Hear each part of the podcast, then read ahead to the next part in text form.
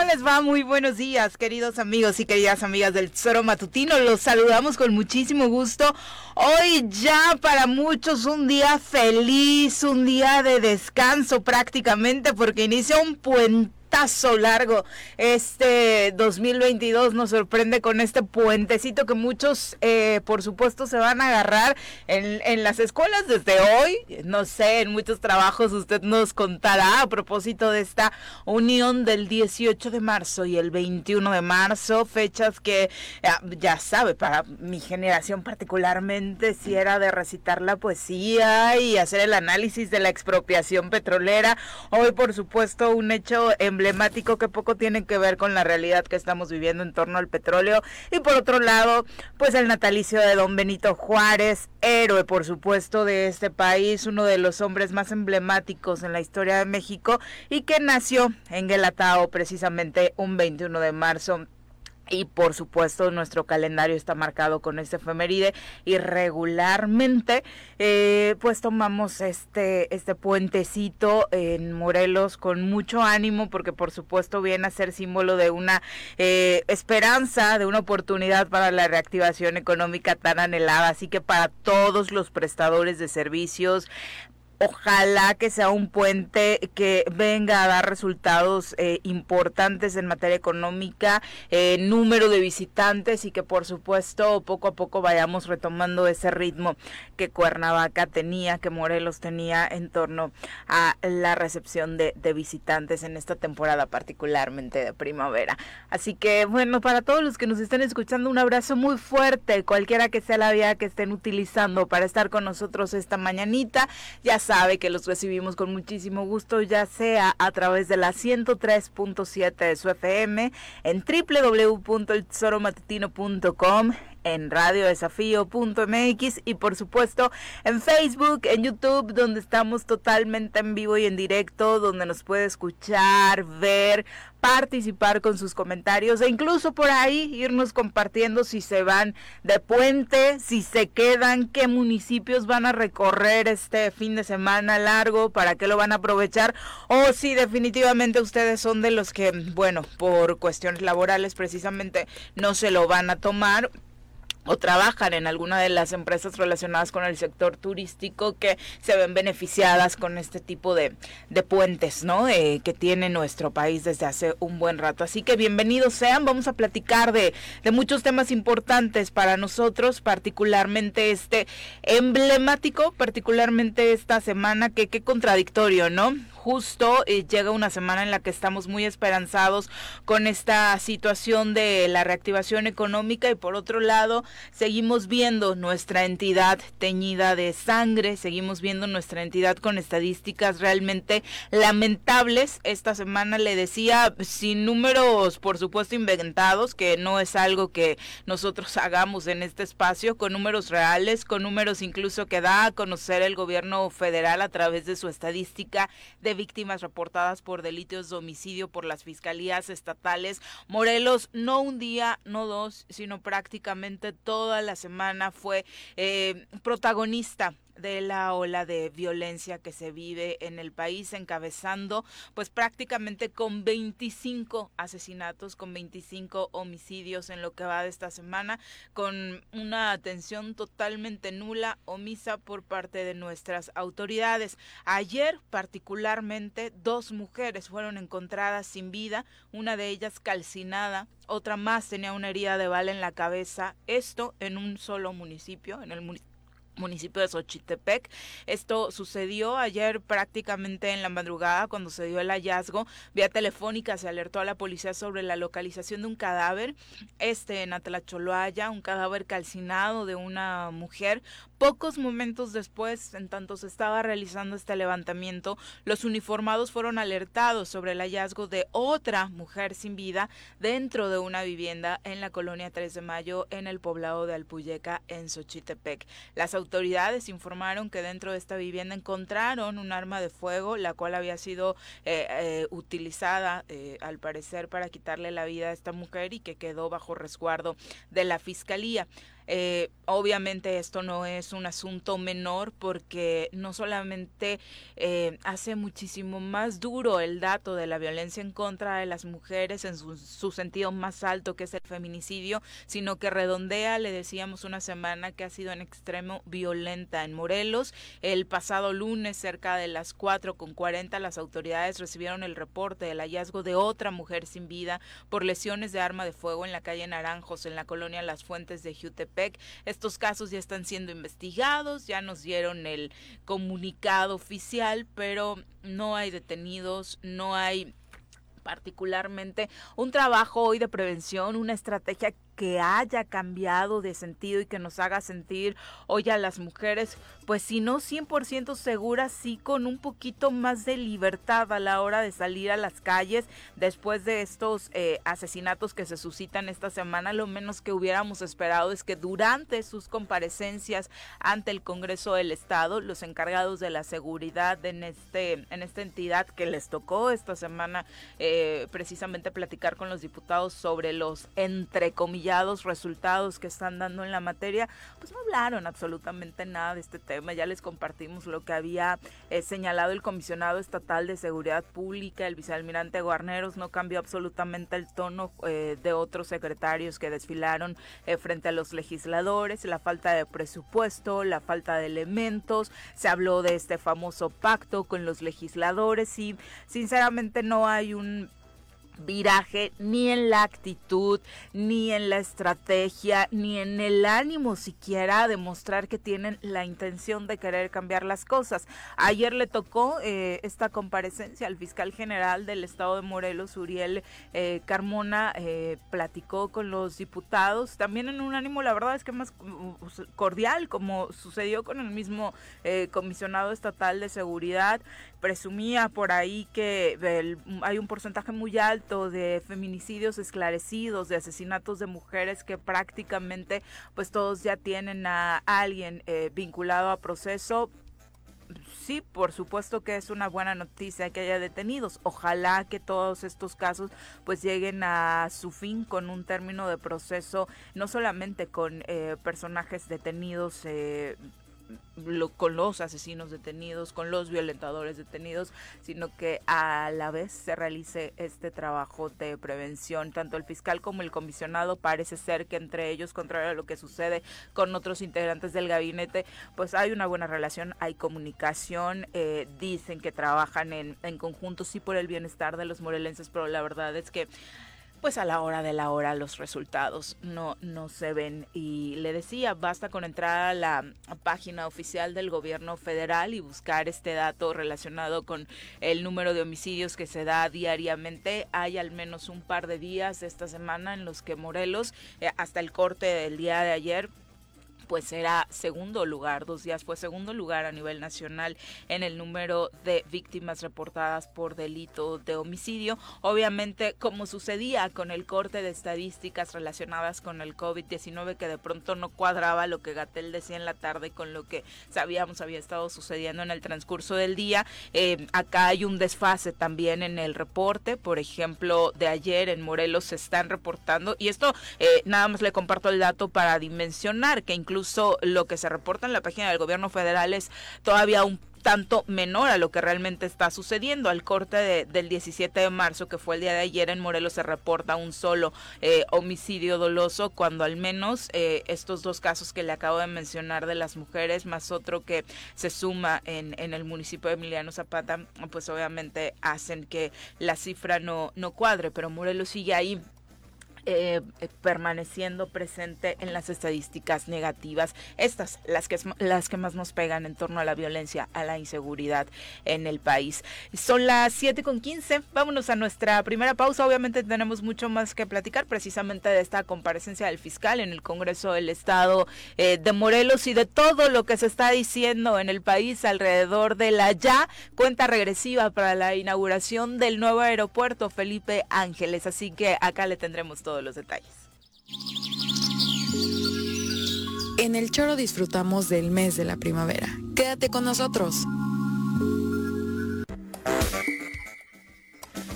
7 con 20 de la mañana, muchas gracias por continuar con nosotros. Por supuesto, muy agradecidos de sus comentarios a través de las redes sociales. Recuerde que nos puede contactar a través de Facebook, de Twitter, también en YouTube. Por ahí esperamos sus comentarios. Y obviamente en cabina a través del 311-6050. Nos pueden marcar y por ahí desahogarse con nuestras telefonistas si tiene alguna pena que compartir esta mañana. Bueno, regularmente. No, los radioescuches siempre llaman. Digo, ahora ya no lo hacen tanto, pero se desahogan con sus comentarios políticos. Creo que incluso les ah. genera muchísimo más confianza el desahogo sobre los diferentes temas que están sucediendo en Morelos. De hecho, históricamente en este programa los mejores comentarios siempre eran eh, vía telefónica, porque acá como que en redes sociales los tienen un poquito más cortitos, ¿no? Y como que en el, en el enojo nada más ponen de, ay, qué horror el gobierno, qué, qué onda con esta violencia ya, ¿no? Como que da testimonio, no se, no se explayan. Exactamente, y luego hasta puedes dar otro nombre vía telefónica y ah, demás. claro. Buenos días, Pepe. Hola, Viri, perdón por la tardanza. Híjole. En fin, ya estamos aquí. Buenos días, bienvenido. Bueno, estábamos con el tema del fiscal, habló de varios temas con el, eh, los amigos de los medios de comunicación. Eh, escuchemos lo que decía en torno a este hecho, el más fuerte sucedido esta semana, por supuesto, porque fue más, más fuerte porque fue el que más se habló, porque se trata del ámbito político, no porque por supuesto sea el más importante. Hablábamos de los feminicidios que particularmente a mí, y no solamente por ser mujer, sino por todas las estadísticas, todos los casos que escuchamos todos los, días, es lo que más me pega, por supuesto, ¿no? Tres feminicidios esta semana, pues por supuesto no es un asunto menor, pero Xochocotla es el tema que desgastó eh, sin lugar a dudas a, a este estado, fue el tema que cobró relevancia incluso a nivel nacional, esto decía el fiscal al respecto. En, en el gobierno del Estado y en la Fiscalía del Estado. Nosotros estamos para responder y para que no haya impunidad. La garantía es que vamos a trabajar juntos, cada quien cumpliendo con nuestras responsabilidades en la trinchera que nos ocupa y vamos a dar con los responsables. De eso tenga, tenga confianza el pueblo de Morelos que estamos trabajando para ello. ¿Qué móvil se tiene? ¿Qué líneas de investigación fiscal? Esa, es la principal línea de investigación que nosotros tenemos que, que trabajar. Eso puede tener implicaciones de intereses eh, político, económico. Como ustedes saben, el municipio indígena de Sosocotle es un municipio naciente donde hay derivaciones de intereses, puede haber derivaciones de intereses de grupos delincuenciales que te pudieran estar pretendiendo tomar control o algún tipo de control sobre las actividades de, de ese nuevo municipio, pero están siendo apoyados por el gobierno del Estado a través de la Secretaría de Gobierno, que es el responsable de la política interna de lo que sucede en Morelos.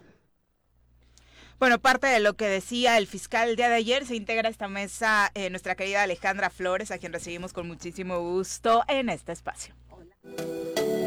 Una mujer llena de conocimiento, exdiputada, comunicóloga, fiel creyente de la transformación y morena de corazón, sin dejar atrás los deliciosos postres que hace. Ya está con nosotros, Alejandra Flores. Ale, ¿cómo te va? Muy buenos días, bienvenida. Me gusta más lo último. lo de los postres, A nosotros también nos gusta más lo último. ah, muchas gracias. ¿Cómo va? ¿Cómo va lo por, de los por este, por invitarnos, por eso llegué tarde porque tenía que entregar pedidos, ya sabes. Ay, qué bueno, qué bueno, que va, crece y crece. Ah, eh, ese que empezó como un hobby, que ahora ya se convirtió en algo más. Bienvenida, Ale. Muchas gracias, Viri y Pepe, gracias por, por permitirme nuevamente estar aquí con ustedes. Hombre. Las comparecencias, vale, ¿sirven de algo no sirven de nada? ¿Solo shows? ¿Sirve solo para exhibir al que te cae gordo? Sirven cuando se quieren utilizar realmente para un objetivo específico, creo yo. Eh, eh, cuando no hay la intención, si nada más es escuchar, golpear, eh, señalar, pues no sirve de absolutamente nada, ¿no? Yo creo que tiene que haber acciones, eh, consecuencias de las comparecencias. Hasta ahora no ha habido absolutamente nada. Eh, y lo digo desde la anterior legislatura, se dan las comparecencias, escuchamos, señalamos, o sea, porque sí hemos, en la anterior legislatura señalamos, supongo en esta también se está señalando, pero ¿qué, ¿qué pasa después? ¿Qué hay más allá? ¿Qué consecuencia hay? No hay absolutamente ninguna consecuencia. En el tema de presupuestos se hicieron con... Eh, comparecencias, sin embargo, bueno, pues no pasó absolutamente nada. Eh, ahorita hay comparecencias, el fiscal por obligación tiene que ir constantemente Sí. Claro, a comparecer y ayer lo diferente. veíamos, ¿no? O sea, no fue toda la legislatura. la verdad, o sea, y, y, y a determinado tiempo pues tampoco hay, dices, va a informar grandes cosas. Entonces yo creo que hasta que no haya realmente comparecencias donde haya cambios, que sirvan para realmente hacer cambios, que sirvan para realmente que haya una consecuencia, eh, un cambio en el, en el tema del presupuesto, en el tema de la estrategia de seguridad. Eh, de repente los, los, eh, los secretarios van pues ya a la, a la defensiva, ¿no? Pero también de repente pasa de, oye, pues tampoco sean tan rudos con nosotros, pero nada más es un tema mediático. Sí les dicen, sí les dicen. Eh, hasta ahorita. sí, claro. Así de no te vayas a Sí, manchar, Ale, sí, ¿no? sí. Con tus preguntas. Sí, ¿no? Este, o de repente se toma mal, ¿no? Yo creo que uno lo que hace es ser eh, simplemente la voz de los ciudadanos y eso lo tienen que entender los diputados. No es porque vayas en contra del secretario, es que quieren saber los ciudadanos. Eh, eh, yo te voy a contar la experiencia que tuvimos, por ejemplo, en la comparecencia de la secretaria de Turismo, ¿no? Donde... ¿Es la, Oye, la- la actual? Sí, La- Sí, la sí, la actual, actual, ajá, ajá, la, secretaria de Turismo eh, donde, bueno, yo era presidenta de la Comisión de Educación y Cultura. Tenía pues muchos temas de, de cultura, de artistas, de programas, de temas que no habían Pues salido. lo de la ley de cultura. Ajá, incluso, sí, ya, pues, ya sí, la habíamos sí, hecho. De hecho, ya estaba hecha, ya ahorita ya nada más la- le cambiaron el nombre arriba. ¿no? Pero ya se aprobó, qué bueno, y me da muchísimo gusto, de verdad, me da muchísimo gusto. Eh, entonces, lo que hicimos fue decir, a ver, ¿qué es lo que ustedes necesitan saber de, del tema de cultura? Y todas las preguntas que se hicieron fueron las que hicieron los mismos artistas, los mismos que están en el tema de la cultura, que están laborando. Es decir, Entonces, te ayudaron, te Ah, eh, acompañaron claro, en ese proceso sí, para ellos que tú hicieron- pudieras- ellos fueron la, o sea, yo nada más fui la voz, pero ellos eran los que estaban esperando esas respuestas.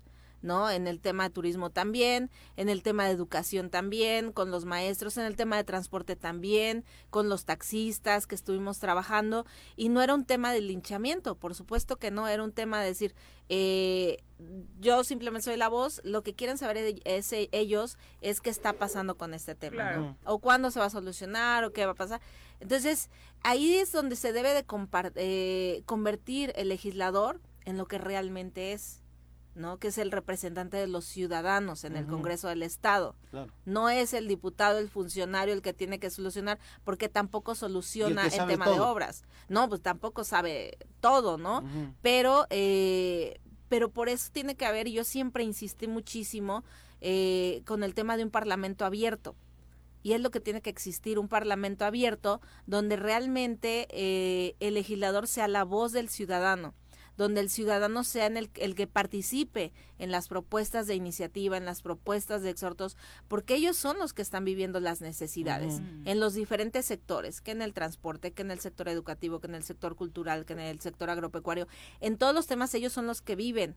¿No? Estas Mm. situaciones, estos problemas, y uno tiene que presentar lo que realmente a ellos necesiten. ¿no? Entonces, por eso tiene que existir este Parlamento abierto. Hay en la Ciudad de México, aquí no hay. Desafortunadamente. Desafortunadamente aquí no se ha querido hacer. Eh, yo insistí mucho en eso y Porque ojalá aparte para los ayuntamientos incluso es una obligación ya el tema del cabildo abierto El para cabildo, socializar muchos de los temas que quieren trabajar con las colonias, con los Así es. poblados y me parece que tendría que no, no puedes legislar sin escuchar a la por gente. supuesto, ¿no? ¿no? Así como un ayuntamiento no puede trabajar sin conocer las necesidades de la gente, un diputado, un legislador no puede legislar sin escuchar a los ciudadanos. Entonces, se tiene que convertir en esa voz de los ciudadanos y esas comparecencias, los diputados tienen que ser la voz de la gente que está atrás de ellos de la gente que les dio la confianza para estar ahí, a muchos de ellos. Entonces, eh, mientras no pase eso y no haya consecuencias, simple van- simplemente las comparecencias van a ser un tema mediático. Pasarela. Sí, desafortunadamente y es lo que siguen siendo. También habló el fiscal sobre este otro asunto, el asalto a una sucursal de Bansefi que prácticamente dejó sin recursos, al menos cuando lo esperaban, a quienes más lo necesitan. Ahí, ahí tenemos, eh, tenemos ese asunto muy delicado. Eh, tuve yo una, una conversación muy, muy seria con el delegado de la Fiscalía General de la República eh, se está planteando la posibilidad de declinar al Ministerio Público Federal esa investigación porque pues la parte, la víctima pues es, pertenece a la, a la Administración Pública Federal. Entonces es algo que en los próximos días se va a definir. Nosotros iniciamos con esas investigaciones y pues desafortunadamente sí se está investigando a algunos de los empleados de esa, de esa institución. Si no se puede decir que están involucrados, están siendo investigados, no nada más dos, sino todas las personas que tuvieron cercanía con la operación de, de la institución bancaria. Sí, eso no implica que, está, que los estamos acusando, simplemente son los procesos naturales eh, y jurídicos que con todo el respeto al principio de presunción de inocencia estamos obligados a desahogar. Sin embargo, sí, sí es dable decir pues que ahí pudiera haber una intervención de los empleados en, ese, en la comisión de ese delito. Queda muy claro, esto es lo que yo este, platiqué con el comisionado Ortiz Guarderos, no se trató de un asalto, no fue un robo con violencia, sino un robo del numerario que estaba ya depositado físicamente en esta sucursal. Entonces, por eso es que los hechos se dan pues, de manera oculta en la madrugada y es lo que estamos investigando, la posible participación de, empleados de, la sucursal. Entonces, no estamos diciendo que fueron ellos, sino que es la línea más fuerte y sí los estamos nosotros revisando. Qué grave de confirmarse. Obviamente no sorprendería absolutamente a nadie, pero qué grave en caso de confirmarse de que los Fíjate que es la segunda vez que roban el, el presupuesto de, de los adultos mayores, en este caso fue en Yautepec. En Yautepec. Ajá, digo, ah, eso fue en Cuautla, pero en Yautepec también, eh, cuando se hacen las entregas personales, antes se hacían así, citaban a la gente, ahí les daban su recurso. Entonces llegaron y ahí mismo asaltaron eh, a quienes estaban entregando el recurso y se llevaron todo el dinero, con toda la gente ahí, ¿no? Este, esperando su, su apoyo eh, entonces yo creo que sí tiene que, bueno, eso ya no se da, pero ahora está el banco y mira lo que pasa, ¿no? O sea, es muy lamentable, es muy grave. millones de varos, o sea, entre 19 y 20 millones de pesos la semana pasada, fue el fin de semana, ¿no? El sí. sábado. Sí, sí, sí, la verdad es que lo más lamentable es que obviamente por la cantidad de lo robado, pues todavía no hay fecha de reposición, insisto, para un sector que lo necesita, que obviamente no, no es un salario, ellos no tienen otro ingreso, es de verdad lamentable que pues se busque. Y, más, más como se ha dado el hecho, ¿no? De, de lo que señala el fiscal de que pues los involucrados son gente que trabaja ahí, lamentablemente. Digo, es, como muy muy muy muy, claro, lo, decíamos este en la semana, alguien sabía que iban a tener 19, 20 millones de pesos, alguien sabía que este además esta sucursal está en el centro de Cuautla.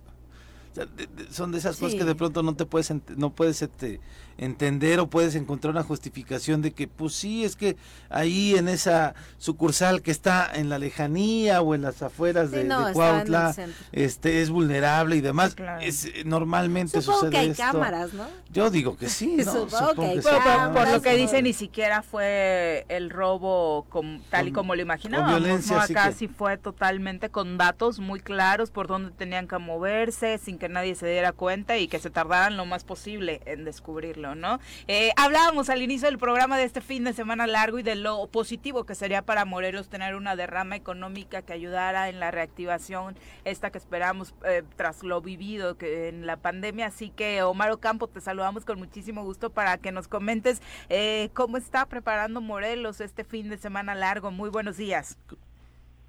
Hola Viri, Pepe, Alejandra, muy buenos días. Pues en este fin de semana largo que comienza hoy viernes, y ya en la víspera de Semana Santa, la Secretaría de Turismo y Cultura del Gobierno del Estado, pues al menos se ve que carece de una campaña para atraer el turismo de otros estados.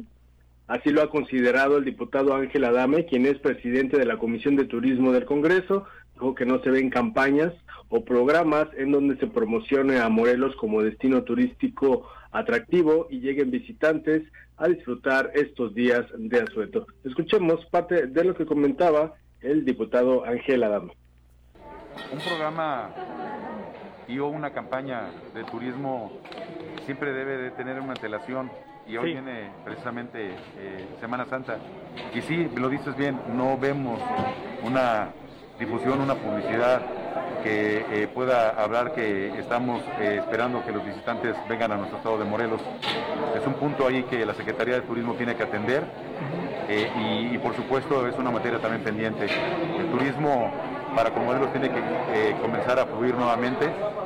Ya estamos en semáforo verde y esto de una u otra manera tendremos que tomarlo como una fortaleza para invitar a que la gente venga nuevamente a conocer la riqueza, a conocer nuestro estado de Morelos y todos aquellos eh, productos turísticos que tenemos puestos en valor para que puedan llegar para con nosotros. Hoy lamentablemente. Qué lamentable, por supuesto que ni siquiera en estos fines de semana largo que son tan importantes no solamente para nuestro estado se pongan las pilas, Omar. Fíjate que, eh, que, que a mí se me hace como esto muy cíclico, ¿no? Porque esto mismo pasó también cuando estábamos en la legislatura, cuando lo mismo cuestionábamos a la Secretaría de Turismo, ¿no? De por qué no había una campaña en el exterior de, del estado de Morelos. Entonces nos decía, porque no tengo presupuesto. Pues desde entonces. decía, no tengo presupuesto.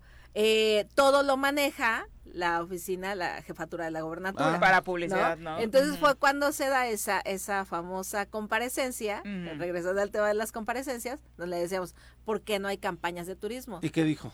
Pregúntenle a Pisa, ¿no? Es lo que dijo. Pero bueno. Pues ya los van a llamar. Omar, nos decía. sí, claro. Omar.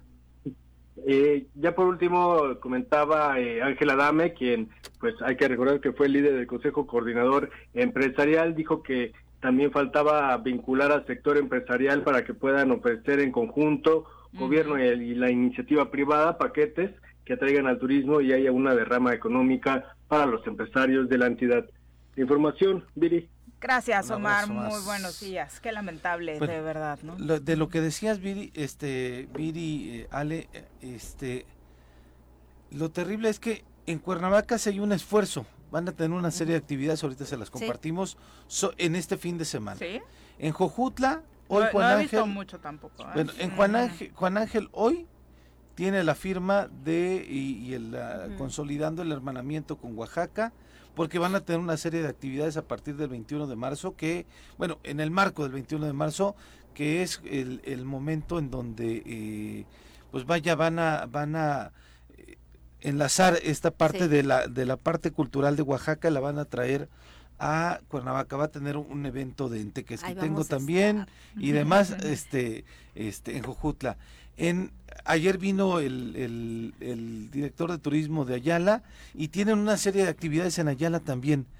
Bueno, la secretaria de turismo no fue a la comparecencia porque está un poquito de, malita de salud, entonces a ver cuándo van, ¿no? A ver cuándo va, a hacer qué onda, pero sí es completamente increíble, absurdo y demás que este fin de semana, ¿no? Ayer venía una amiga de la Ciudad de México y me decía, la autopista ya está cargada. Sí, pero se pasan de largo. Algunos. Sí, la verdad es que la mayoría se pasan de largo. Y muchos llegan este a sus casas de fin de semana, ¿no? pero no, salen, no, salen, porque no hay algo que les atraiga. Absolutamente nada. Nada, por parte del gobierno. Cuando pudiera haber muchas cosas y bueno, afortunadamente, eh, desafortunadamente está enferma la secretaria pero pues no se da la comparecencia porque no iba a informar yo. Pero el trabajo de una secretaria no se puede detener porque está enferma la secretaria, ¿no? Ah, no, claro, pero de todos modos, eh, ¿qué iba a informar? Además, cuando se enfermó, digo, creo que una estrategia como la de una campaña para este fin de semana largo, que ya todos sabíamos que iba a existir, la de Semana Santa, pues se planea, se planea con mucho, mucho tiempo de anticipación. Eh, son las 7 con 39 de la mañana, nos vamos a pausa. 7 con 42 de la mañana, muchas gracias por continuar con nosotros. Un abrazo al profesor Arnaldo Pozas, por supuesto, eh, también para quienes obviamente por temas laborales nos dicen, ay, es que la verdad estos fines de semana largos nos vienen bastante bien, por supuesto, es un muy buen respiro, ¿no? Para todos los trabajadores y trabajadoras y además permite relajarse sin lugar a dudas. Patricia Delgado, un abrazo para ti. Ángel eh, también dice sobre el aeropuerto, a mí me parece que no es lo que es esperábamos, solo es un aeropuerto bonito, no el aeropuerto que un país en transformación necesita. Ladislao Sotelo te manda muchos saludos, sale también eh, a Cenel Lozada, Jackie Luján, eh, muchas gracias por acompañarnos. Vamos ahora a entrevista, ya nos acompaña a través de la línea telefónica la diputada Luzari Quevedo, a quien recibimos con muchísimo gusto esta mañana. Diputada, ¿cómo te va? Muy buenos días. Hola, Viri. Muy buen día. Saludos, Pepe. Ale, un saludo a todos. diputada. Un abrazo, diputada. Eh, interesados, por supuesto, en conocer mayores detalles de esta aprobación y publicación ya en el periódico oficial de la ley de menstruación digna. Eh, hemos escuchado muchas cosas al respecto, incluso algunas relacionadas con lo aprobado en el ámbito nacional. En Morelos, exactamente cómo queda, a partir de cuándo aplica y qué implica. Así es, eh, compartirles con mucha alegría que una de las iniciativas que presenté el periodo ordinario pasado. Ya es una ley en nuestro estado de Morelos, se publicó en el periódico oficial la semana pasada y el objetivo es poder dotar de productos de higiene menstrual a adolescentes y personas menstruantes de las en las instituciones educativas de nivel básico de nuestro estado de Morelos. Ya he tenido la oportunidad de compartir con ustedes eh, los beneficios que esta ley eh, trae consigo y uno de ellos pues es lograr que se reduzcan esas brechas de desigualdad entre hombres y mujeres. Y es también muy importante comentarlo, aunque se parezca difícil de creer, pero hoy en día muchas eh, mujeres, adolescentes y personas menstruantes no tienen acceso a estos productos de higiene menstrual y cuando están en su periodo, pues tienen que utilizar papel higiénico o algunas otras eh, cuestiones que no lo digo yo, lo dicen las estadísticas. Y además de ello también eh, existe mucho ausentismo en las instituciones educativas cuando las mujeres están eh, menstruando. Entonces, pues no queremos que más mujeres aquí en nuestro estado de Morelos tengan que dejar de asistir a la escuela por la falta de estos productos y estamos pues legislando con perspectiva de género y sobre todo aportando estas iniciativas para eh, lograr eh, reducir esas brechas de desigualdad. He leído también algunos comentarios en mis redes sociales que eh, sobre todo hombres, y lo digo con mucho respeto. Sí, muy preocupados por la menstruación, a mí también me ha sorprendido. sí, algunos de ellos muy preocupados, yo creo que son quienes tienen hijas, eh, tienen hermanas, y que pues de alguna manera han vivido de cerca pues algo tan natural para las mujeres como lo es la menstruación, pero también también he leído comentarios de algunas personas que dicen que se pongan a legislar en, en temas más interesantes, hay cosas más importantes Pero que esos comentarios siempre los hacen en todos a, esos, a esos me refería, que de pronto les salió una preocupación increíble porque se ah, legisle en Morelos, ¿no? Sí, claro, claro. Entonces, pues digo, bueno, al final yo creo que son personas que no lo han vivido y jamás lo, lo vivirán y no podrán entender, ¿no? Todo lo que las mujeres, eh, sobre todo las mujeres que radican en zonas este, marginadas, eh, pueblos indígenas, que aún en estos tiempos siguen existiendo muchos tabús al respecto, ¿no? Y entonces lo que estamos haciendo pues es visibilizar estos temas, además que también desde el Congreso de la Unión muchas eh, exdiputadas, una de ellas Marta Tagle, estuvieron defendiendo para que a los productos de higiene menstrual se les redujera el IVA, porque pues no es un lujo, ¿no? Entonces, eh, se logró ya a partir de este año eh, todos estos productos pues se les ha quitado el IVA. Y bueno también algunas otras eh, senadoras de Movimiento Ciudadano han estado impulsando eh, estos temas desde el Senado de la República, la senadora Verónica Delgadillo, que ahora está proponiendo que para todas aquellas mujeres que están menstruando y sufren de varios este, problemas físicos en esos momentos como cólicos y que les impide de alguna manera atender sus eh, trabajos, eh, sus cuestiones y laborales, que se les pueda dar también eh, permiso y que no les descuenten el día, porque, pues digo, las mujeres, y ustedes yo creo que lo entienden perfectamente, vivimos este, estos este temas tan naturales de forma diferente. Totalmente, para algunas pasa, exacto, para algunas pasa hasta desapercibido en algunos momentos. Yo he visto amigas de verdad retorciéndose del dolor o, como dices, ¿no? Paralizando totalmente sus actividades por flujos tan abundantes que no les permiten realizar eh, tareas físicas durante este durante este periodo. De entrada, eh, diputada, la verdad es que me parece tanto por los comentarios y como por los datos que nos compartes, eh, pareciera una charla del siglo antepasado, ¿no? Hablar de que hoy en día no todas las mujeres en México contamos con la posibilidad de realizar o, de tener los cuidados eh, necesarios durante esta etapa. Así es. Sí, Así es, contar con los elementos, yo creo que solamente las mujeres lo podemos entender, sinceramente. ¿eh? Yo creo que, aunque quieran entenderlo, los hombres nunca lo van a entender.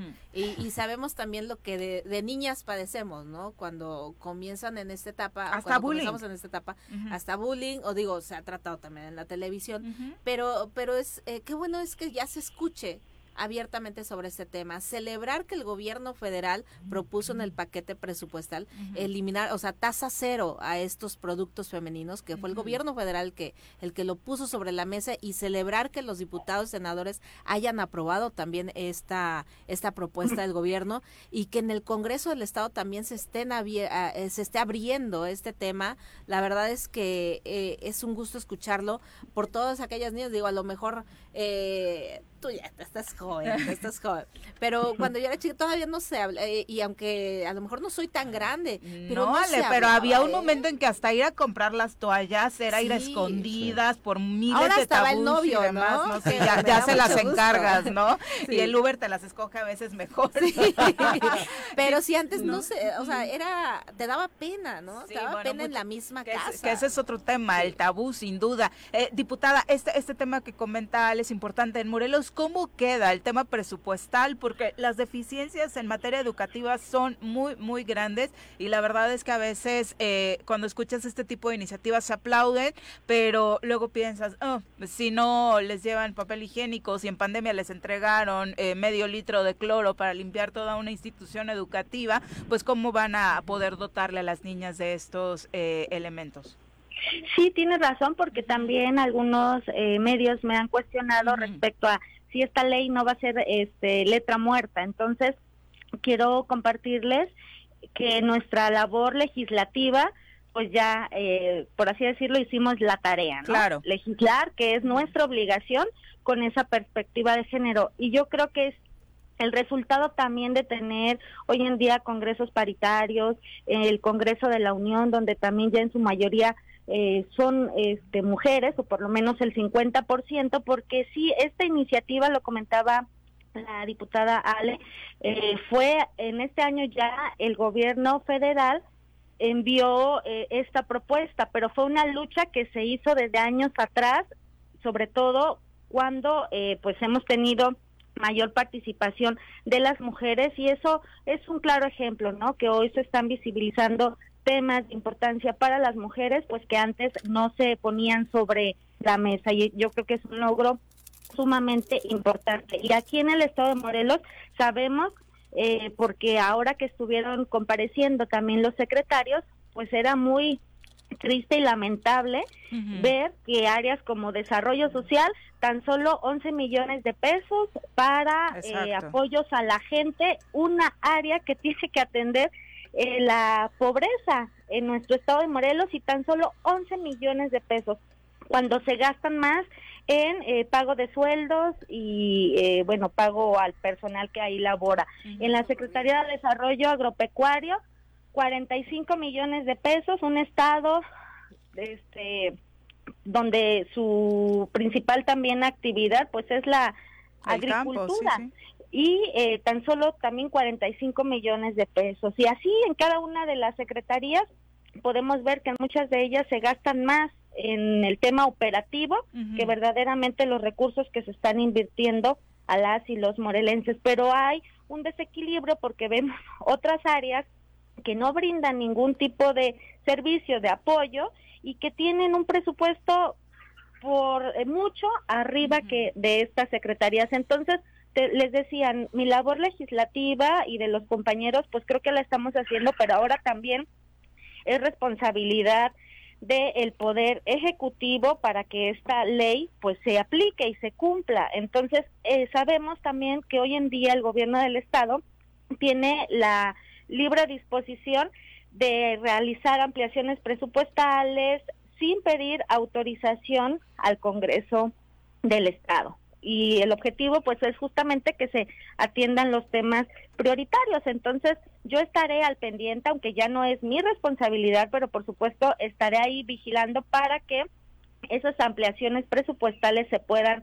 realizar, porque si hemos visto que lo han hecho a áreas que no son trascendentales, por supuesto que vamos a ver si existe verdaderamente ese compromiso del Ejecutivo con nuestras mujeres, adolescentes y personas menstruantes del estado de Morelos, porque además el beneficio será muy grande y el presupuesto, pues considero que eh, perfectamente sí se puede atender. Yo voy a, buscar al secretario de Educación que ayer eh, presentamos esta ley y estuvieron este, eh, presentes en representación de el secretario autoridades educativas para eh, pues que nos ponga en contexto, ¿no? De, ¿Cómo operaría, diputada? Eh, la ley que dice, le toca directamente a la Secretaría de Educación hacer eh, o, cumplir con esta legislación y hacer que todas las niñas en las escuelas públicas tengan todos los aditamentos. No quiero decir solo toallas femeninas porque no solamente se refiere a toallas.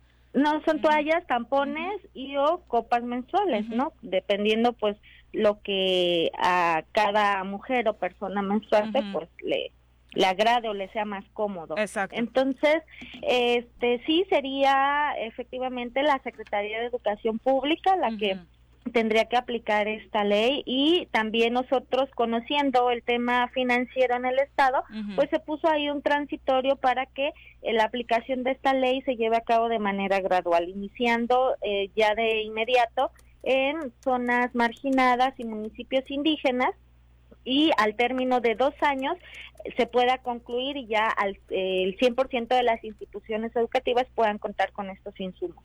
A, mí me parece, este diputada Luzdari, que normalmente hablamos o, tienen el, lenguaje de equidad de género, de la integración, de la igualdad, demás, y eh, lo, lo, llevamos al terreno exclusivamente político. Esta iniciativa que tú presentas tiene que ver con una cuestión de equidad de género a partir de lo inmediato y cotidiano de una situación natural que es la menstruación, de lo que no hablamos y de que lo estás presentando a partir de una problemática consecuencia de un evento natural de eh, eh, y que eh, afecta sí y que afecta en la en el ámbito educativo. Y a mí me gustaría que lo pudieras este lo, lo pudieras recalcar en ese sentido porque sí como hombres quizá la gran mayoría decimos o sea ahora les tenemos que pagar el gobierno el gobierno le tiene que pagar a las mujeres esto pero es una brecha de desigualdad eh, desde una condición natural fisiológica no biológica y que genera una desigualdad a partir de la educación. Y eso me gustaría, insisto yo, porque alguna vez nos lo explicaste aquí, que lo pudieras de nueva cuenta compartir con el auditorio. Sí, es correcto lo que tú eh, nos, nos dices, porque este fenómeno pues natural para las mujeres sí nos pone en desigualdad, porque eh, cuando están las mujeres o personas este, menstruantes en su periodo, muchas de ellas dejan de asistir a la escuela. Y eso genera eh, pues la falta ya de conocimientos adquiridos que los hombres pues no tienen que pasar porque ellos no hay algo que les impida el poder estar en las aulas. Entonces y ni así dan una. Si sacamos entonces esta iniciativa solo es para eh, para la escuela no es para las niñas de, primaria son, eh, sí, de primaria, quinto, sexto año y todas las secundarias. Ah, ok, perfecto. Ajá, entonces eh, sí nos ponen esa brecha de desigualdad porque son, repito, conocimientos que ya no se adquirieron. En promedio, pues una mujer menstrua de cuatro a siete días por lo menos pues una vez al mes. Estamos hablando que son eh, como 84 días en un año de ausentismo de las eh, mujeres en las instituciones educativas y es lo que queremos este, visibilizar y lo que queremos pues evitar también, ¿eh? ¿no? Con esta iniciativa. Entonces, además de que el menstrual pues no debe ser eh, recurso, ¿no? Que las mujeres tengamos también que estar ahí aportando y sobre todo las de menores recursos económicos porque se habla también de que una mujer pasa en promedio siete años de su vida, imaginemos siete años consecutivos de nuestra vida menstruando y en promedio pues cada mujer tiene que erogar de 26 mil a 30 mil pesos por este eh, tema tan natural que bueno pues también es una desigualdad porque pues los hombres no tienen que, que invertir pues ese recurso, ¿no? Claro. Exactamente. Pues, diputada, muchas gracias por la comunicación y ojalá de verdad la ejecución de esta nueva legislación se dé en tiempo y forma por parte del Ejecutivo Estatal. Para beneficio de las mujeres. Muy, muy al pendiente de ello. Muchas gracias, muy buenos días. Saludos a todos, buen día. Saludos. Saludos. Son las 8 de la mañana en punto. Gracias por continuar con nosotros. Son las 8 con 3 de la mañana. Chacho Matar, un abrazo. Muchas gracias por escucharnos y ojalá que tengas también un buen fin de semana largo y que al sector en el que trabajas y que representas también le vaya muy, muy bien, querido Chacho. Sabemos que eres de los hombres que más, eh, de los empresarios eh, que más ganas le echa en el sector. Mónica Román dice, excelente ley en beneficio de todas las niñas y personas menstruantes. Ojalá que eh, más diputadas continúen trabajando para todas las mujeres de Morelos. A Cenet Lozada también un abrazo para ti. Muchas gracias por acompañarnos y vamos a saludar ahora a través de la línea telefónica a Carlos Brito, representante de la Secretaría de Gobernación en el estado de Morelos. Carlos, ¿cómo te va? Muy buenos días. ¿Qué tal, Viri? Ale, Pepe, un saludo a quien nos escucha. Buenos días. Muy buenos, días. Eh, precisamente para platicar acerca de este trabajo que no se detiene en torno a la, al impulso que se está trabajando para una iniciativa de ley general de prevención y protección ante agravios de personas defensoras, de, a personas defensoras de derechos humanos y periodistas. Morelos eh, obviamente está trabajando este tema a la par eh, de que se está trabajando a nivel nacional a través de la Subsecretaría de Derechos Humanos, Población y Migración. Hay un diálogo al que, eh, que se está organizando en la entidad. Cuéntanos. Sí, es parte de una serie de diálogos, foros, espacios de, donde lo que se busca es eh, construir de manera conjunta un diagnóstico que desde luego tiene la Subsecretaría de Derechos Humanos, Población y Migración, que encabeza el secretario Alejandro Encina, y que en este mismo espacio hemos eh, platicado en torno a eso, sobre cómo el modelo que se planteó para la protección de periodistas por allá de 2012, hace ya una década, eh, nos ha dejado pues muchas reflexiones sobre lo que sí funciona y sobre lo que claramente no funciona a la luz del hecho de que no se ha revertido la tendencia de agresiones y lamentables asesinatos que se tienen en contra de personas que ejercen su libertad de expresión a través del periodismo y de la comunicación, así como las personas defensoras de derechos humanos que trabajan en múltiples ámbitos, en defensa del territorio, del medio ambiente, eh, en defensa de los derechos eh, de múltiples eh, sectores poblacionales en vulnerabilidad, y, que no es no es ni política ni un compromiso por parte del gobierno de México. no es negar la situación, sino es reconocer la situación que estamos atravesando, que es una crisis eh, que no se ha frenado y que necesitamos tomar acciones urgentes, pero tenemos que hacerlas de manera honesta, fundamentalmente, y eso va a requerir que las personas que ejercen el periodismo en Morelos, como ustedes, eh, y las personas que ejercen eh, la defensa de los derechos humanos, participen de este espacio de diálogo, nos ayuden a construir el diagnóstico, que no seamos solamente las autoridades federales y estatales eh, o municipales las eh, que, participemos de esto, sino que eh, digamos y señalemos qué hace falta. En muchas materias, no solamente en lo administrativo, en lo presupuestal, en las medidas de protección, hace falta conseguir ese diálogo. Ya se tuvieron varios en Nayarit, en Ciudad de México, en Oaxaca, en otros estados, y el próximo 24 y 25 tendremos precisamente aquí en el Centro Cultural Teopanzolco de 9 a 3 ese espacio al que hay una invitación abierta para todas y todos. ¿De qué va a tratar exactamente, este Carlos, el 25 de este mes? 24 y 25, la próxima semana. Ok, ¿cómo, cuál, ¿cuál será la dinámica? ¿De qué va? Y eh, este foro o espacio que estás planteando, eh, pues qué beneficios también tiene la sociedad para, para podérselos, eh, pues vaya, externar de esta manera tan clara.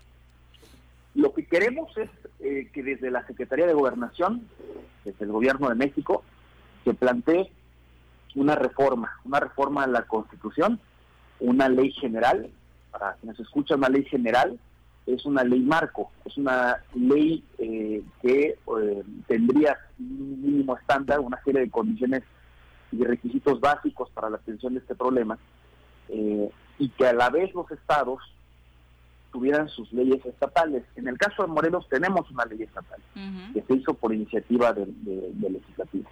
Sin embargo, necesitamos que sea un sistema nacional que esté coordinado y sobre todo que a la luz de estos 10 años reconozca la diversidad, uno, de tipo de agresores, ¿no? Estamos hablando de que 45% de las agresiones que se tienen en contra de personas defensoras y periodistas vienen eh, de actores municipales, fundamentalmente de actores del Estado, ¿no? Eh, alcaldes o, actores a nivel municipal, eh, también se tiene involucramiento del crimen organizado y hay una diversidad de agresiones. Se tiene también que eh, pensar cómo se van a cómo van a colaborar y cómo hacemos corresponsables a los tres órdenes de gobierno. Hoy este mecanismo que se cuenta de hace 10 años se pensó, Pepe, como un mecanismo extraordinario, como un mecanismo de reacción frente a lo que se venía acarreando en el sexenio de Felipe Calderón. Estamos hablando de 2012. Eh, a la fecha no, no ha sido un mecanismo extraordinario y claramente sus alcances son muy limitados y por eso necesitamos superar ese modelo. La idea es que ese día las personas que estén presentes durante estas jornadas nos señalen qué es lo que está mal y cómo podemos mejorarlo en, yo diría, estos cuatro puntos. El primero es esto, el, cómo nos coordinamos la federación, el Estado, los municipios, eh, los tres años con responsabilidades, además desde luego de las fiscalías y los órganos eh, jurisdiccionales. Necesitamos la creación de un sistema nacional de protección para personas defensoras, ¿no? que, permita precisamente identificar toda la diversidad de riesgos que se tiene y medidas de protección que muchos de las personas usuarias eh, han identificado como insuficientes, no adecuadas, etcétera tenemos que adecuarla como un sistema nacional, hacer un modelo de prevención, tener un registro nacional de agresiones y pensar cuál es, repensar el protocolo de atención. Eh, esa es la discusión que se quiere tener, esa es la discusión eh, que de ahí va a surgir esta ley, esta iniciativa que se va a mandar al Congreso de la Unión y que tenemos conocimiento de que incluso eh, distintas instituciones políticos, partidos, lo están poniendo en la agenda, porque es un tema de absoluta prioridad para la sociedad urgente. ¿Quiénes están invitados, Carlos? ¿Para quiénes es el llamado para participar en este diálogo y también saber si será abierto para que eh, la sociedad interesada pueda participar? Por inicio es una invitación hecha para las personas que van a o que serían beneficiarias en su caso, y esperemos que nunca sea el caso, pero que sean beneficiarias de, de esto, que son las personas que ejercen el periodismo y que son personas defensoras de derechos humanos. Con esto no hay que detenernos en una discusión que se tiene constantemente. Hay señalamiento, hay división entre los gremios en torno a quién sí es periodista, quién no es periodista, quién es comunicador, quién no es comunicador, si alguien tiene una eh, una licenciatura o si alguien eh, o, lo ejerce, digamos, por oficio. Eh, esa discusión la queremos superar, es parte de las obligaciones como autoridades. No tenemos tener una ambición amplia en torno a esto entonces invita a todas las personas que ejercen la comunicación eh, en, el Estado e incluso fuera del Estado y que crean y vean eh, les, es eh, útil dentro de sus ideas y sus reflexiones participar en un espacio así en torno a la construcción de una ley general. Ese es el, factor.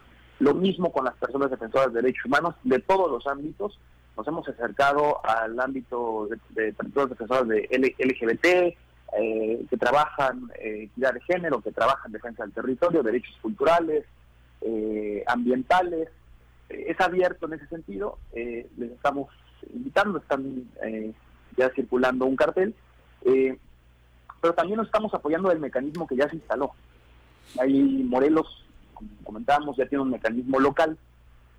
nos hemos acercado a sus comités y a su directora para que nos auxilien también en hacerle llegar esta eh, invitación eh, de manera abierta y decir que en determinado momento pues no quisiéramos que alguien diga es que no yo no me enteré no pues por eso es muy valiosos esos espacios que les agradecemos Oye, definitivamente eh, ambos sectores están súper involucrados, pero realmente, ¿qué sector de los dos que están en, dentro de esta, este mecanismo, esta iniciativa, tienen mayor presencia, han tenido mayor interés? ¿El gremio periodístico o el gremio de defensores y defensoras de derechos humanos? Yo creo que ha sido eh, igual el, interés, desde luego parte del trabajo de las personas defensoras a veces eh, pues se ha prestado más quizá para eh, hacer propuestas legislativas como tal. Eh, las, las personas que hacen el periodismo a veces pues más bien nos pueden hablar de su experiencia, las situaciones que han vivido, las, las agresiones, las amenazas, las situaciones de vulnerabilidad, pero todas, toda forma de participación es valiosa. hemos tenido, insisto, muy buena recepción consideran lo que hemos encontrado, a pesar de que tenemos un gremio lastimado, los dos gremios están lastimados, los dos gremios eh, tienen eliminación a flor de piel justificada, desde luego.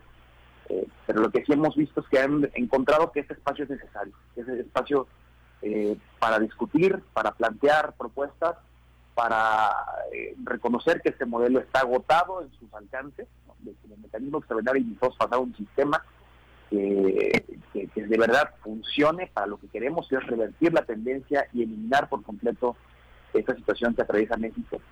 Y, y que, bueno, esperamos, visto que los próximos días que sabemos son difíciles a veces eh, por los horarios, pero que, creemos que de ahí, de esas relatorías que se construye una iniciativa, pues tendremos una discusión hecha que se podrá defender o discutir de, manera abierta dentro del Congreso de la Unión y que si avanza esta reforma constitucional, más tarde estaremos aquí discutiendo otra vez, en el caso de Morelos, una segunda ocasión, eh, la adecuación de una ley estatal eh, que ya eh, contemple todas las discusiones que hemos tenido en los dos espacios. Sin lugar a dudas, Carlos. Ahí está la invitación para todos los que trabajen estos temas. La participación siempre será importantísima. Y antes de eh, finalizar la charla, Carlos, participaste en esta mesa de seguridad en torno a la atención particularmente de lo que está sucediendo en Xochocotla. Desde la Secretaría de Gobernación, a través de tu representación en Morelos, ¿cuál es la postura? Bueno, nosotros hemos acompañado a los municipios indígenas de todo el año pasado en particular. En la, el proceso de discusión y construcción colectiva para eh, la elección de sus autoridades, siempre respetando lo que la Comisión para el Diálogo con Todos los Indígenas de México eh, nos indica, la política que es el respeto a la libre autodeterminación en la, en la configuración de su gobierno. Eh, así lo hemos hecho en Guayapan, lo hemos hecho en Sosocotla, y en el caso de Sosocotla, eh, se dio todo el año pasado una situación tanto complicada en torno a los distintos juicios que se abrieron eh, y a la diferencia de opinión que había entre los grupos en torno al método y a los plazos y a los tiempos. el, Poder Judicial nos, nos, nos obligó, lo hicimos con mucho gusto, a participar en esos eh, procesos de diálogo para la función de convocatorias conjuntas y con la finalmente con la validación de, lo que fue el, presidente municipal Benjamín López Palacios, el periodo que tuvo, eh, desde ahí no nos hemos despegado, hemos estado pendientes de, la situación, hemos siempre con una premisa, eh, la Secretaría de Gobernación no puede ser inferencista, no puede ser, eh, no puede dictar, no puede tirar líneas, como dice. Lo que hemos hecho es estar presentes en los espacios que nos han eh, pedido que estemos presentes en la comunidad. Incluso cuando ha habido diferencias entre grupos, hemos estado y hemos escuchado a todos los grupos. Y en este caso, ante el asesinato del secretario municipal Manuel Alejandro Jiménez Ponciano, lo que hemos eh, estado es cercanos con la familia, cercanos con la familia y con eh, las autoridades que en este momento ostentan la presidencia municipal eh, que sería validada en su caso el próximo domingo 20 de marzo en la asamblea. Eh, la postura seguir acompañando en las peticiones específicas que nos, que nos dan, respetando siempre y siendo muy, muy, muy respetuosos de los usos y costumbres, tradiciones y la dignidad del pueblo de Socotla. Eh, hay, ha habido, por falta de este respeto que se le ha tenido a, estas eh, a esas tradiciones, estos eh, usos y costumbres, ha habido previamente, en años anteriores, diversos conflictos entre el gobierno federal y Sosocotla, cosa que no se puede reeditar. Entonces hemos estado siempre a disposición de lo que se nos ha solicitado, hemos estado pendientes de ello y lo vamos a seguir estando. Tuvimos una reunión no solamente ayer, tuvimos una reunión también ayer, eh, los hemos recibido ya dos veces, los recibimos también después del asesinato de Benjamín López Palacios, y lo que estamos buscando pues es eso, es que no solamente eh, haya colaboración con las entidades estatales, eh, a veces, insisto, por estas condiciones particulares de Socorro ha sido difícil de repente la vinculación con, autoridades. Pero lo que buscamos es que, que sean, que, mejoren, que sean sanas, que haya apertura de, ambas partes y lo hemos encontrado. Eh, sobre todo en los días recientes ha habido un, me parece unas señales claras de un cambio de actitud de parte de todas y todos y tanto instituciones como como de las personas afectadas participaron en la en estas reuniones. Ha habido un cambio de actitud para abrir la colaboración eh, y, en todos los sentidos buscar dos cosas, que no haya impunidad en estos casos y que se pueda iniciar un, nuevo periodo de colaboración interinstitucional para Sosocotla eh, que evite en el futuro que a cualquier persona eh, se sienta amparada por la impunidad de poder asesinar a una autoridad. Entonces, lo estamos haciendo, creo que hay hay buenos pasos, ¿no? hay buenas eh, buenos indicios de que, estamos inaugurando una nueva época. Sin embargo, hay que decirlo, tenemos abiertos juicios de derechos ciudadanos todavía.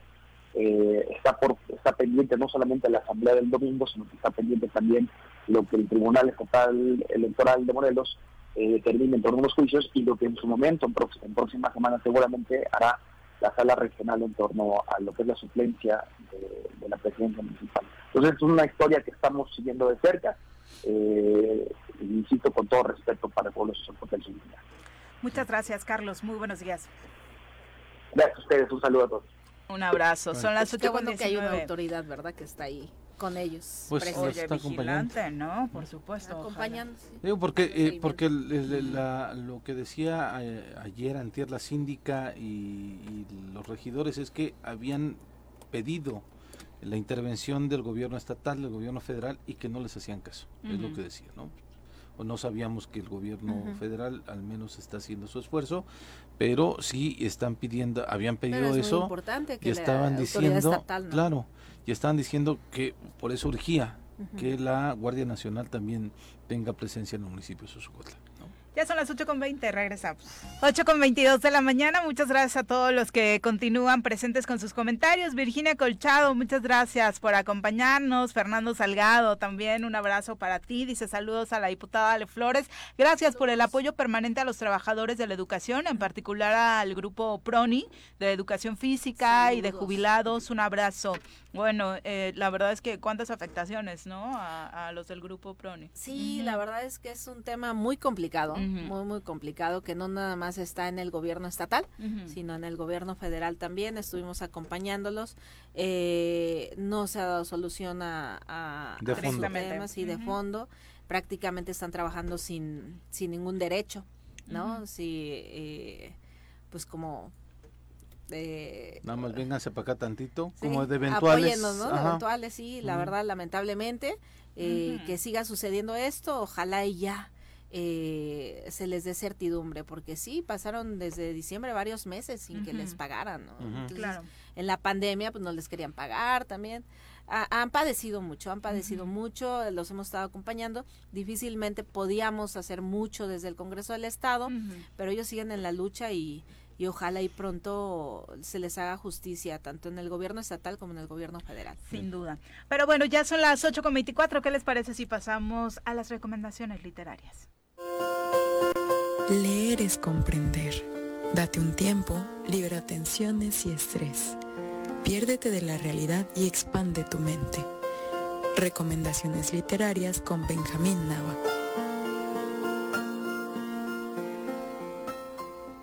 Escritor, periodista, comunicador, bienvenido Benjamín, qué gusto tenerte en cabina, siempre un lujo para nosotros.